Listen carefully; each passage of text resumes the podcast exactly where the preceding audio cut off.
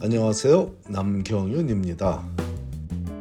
미국에서 의대 보내기 오늘은 그 753번째 시간으로 여름방학 인턴십에 도전해야 하는 이유에 대해 함께 알아보겠습니다. 지난주에 의대생들의 여름방학에 관한 내용을 소개하며 premed 학생들의 여름방학 인턴십 도전에 관한 timeline도 간략하게 소개했더니 인턴십에 도전하기가 어렵다는 고민을 토로하는 가정이 제법 많았는데 그 말이 맞지만 그럼에도 불구하고 여름 인턴십에 도전을 해야만 하는 여러 가지 이유가 있으니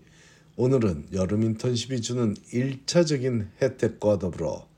부수적이지만 매우 중요한 추가 혜택들도 함께 소개하겠습니다. 인턴십의 종류는 다양하지만 premed 학생들이 관심을 갖고 추진해야 할 대표적인 인턴십은 의료 현장에서 보고 경험하며 배울 수 있는 health career opportunity 프로그램들이 대표적인데 일반적인 shadowing 경험을 넘어서서 제대로 된 clinical experience를 한 달 내지 두 달 동안 쌓을 수 있는 좋은 기회인데 대형 병원들을 중심으로 이루어지죠. 여름방학 동안 한 가지 주제에 대해 깊이 있게 연구를 해볼 수 있는 summer research 인턴십 프로그램들도 다양한 연구기관 및 대학이나 의대에서 열리고 있는데 관심 분야에서 약 10주간 연구 활동에 집중해보고 그 결과를 발표까지 해보는 경험도 해볼 수 있으므로 매우 유익한 시간이 될 것입니다. 자, 이런 summer health career 인턴십 프로그램들이나 summer research 인턴십 프로그램들 외에도 대형 병원에서 여름방학 기간 동안 봉사를 집중적으로 해볼 수 있는 프로그램들도 존재하는데 이 또한 평소와 달리 많은 시간을 병원에서 보내며 병원의 다양한 분야를 경험해 볼 수 있으므로 권장할 만하지만 꼭 병원에서 이루어지는 인턴십이 아니더라도 좋습니다. 예를 들어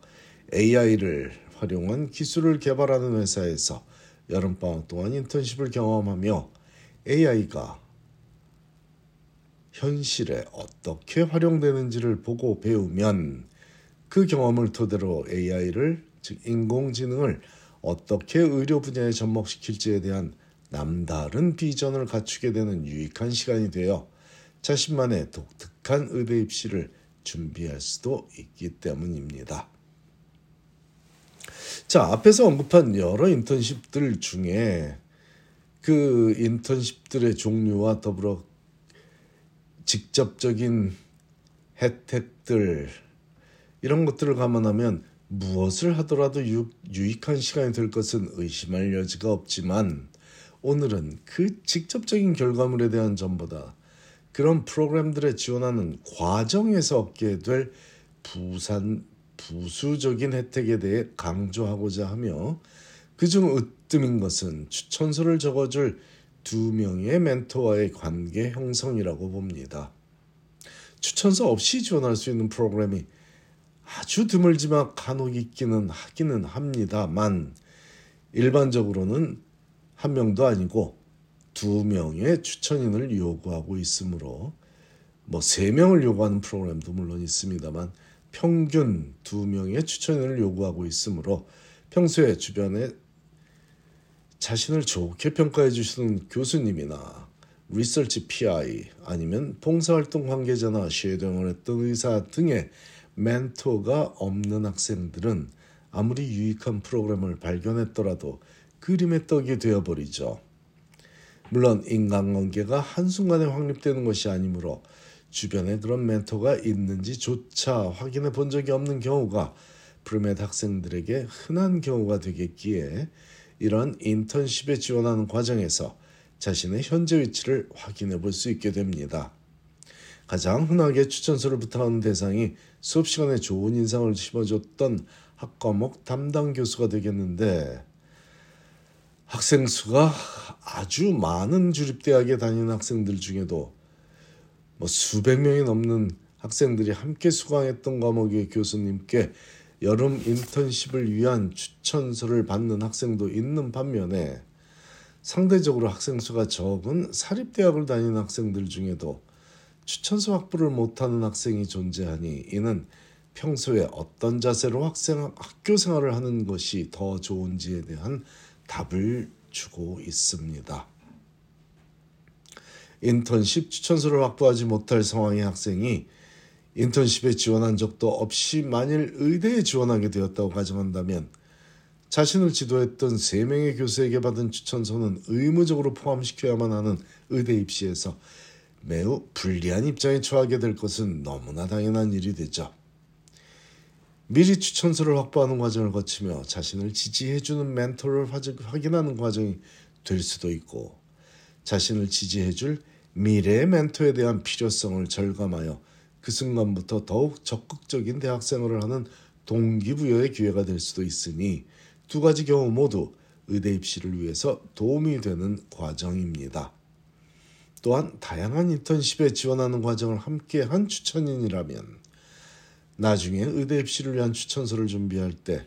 해당 학생이 얼마나 절실하게 여름방을 보냈는지에 대해서 확실하게 보고 느낀 점을 적어줄 것이고 그런 점들이 학생에게는 긍정적으로 작용하게 되니 이 또한 감사할 일이죠. 인턴십에 지원하는 과정에서 얻어지는 또 다른 커다란 혜택은 자신의 삶을 돌아보게 된다는 점입니다. 해당 프로그램에 지원하는 동기와 얻고자 하는 목표에 대해 에세이를 적으며 자신의 인생 항로를 중간 점검해보는 경험을 하는 것과 동시에 자신의 활동 이력을 정리해서 요약하는 레즈메나 CV를 준비하는 과정에서 스스로 열심히 살아온 것에 자부심을 느끼거나 아니면 부족한 활동들에 대한 자각을 하여 향후 더 활발하게 살아가는 계기가 되기도 하니 이 또한 인턴십이 주는 직접적인 혜택에 버금가는 중요한 혜택이라고 믿습니다. 이미 2월이 되어버렸으니 올여름 인턴십을 위한 도전은 마무리된 시기지만 올해 지원하지 못한 학생이라면 낙담할 필요는 없습니다. 매 여름을 인턴십에 참여해야만 하는 것도 아니고 본인에게 어울리게 시간을 보내고 보내면 되는 것이기도 하거니와 내년에도 여름은 또 돌아오니 올 연말이 되기 전에는 내년 여름 인턴십에 대한 조사와 더불어 추천인 확보 및 자신의 인생을 돌아볼 귀한 시간을 경험하면 좋겠습니다. 놓친 기회를 다가올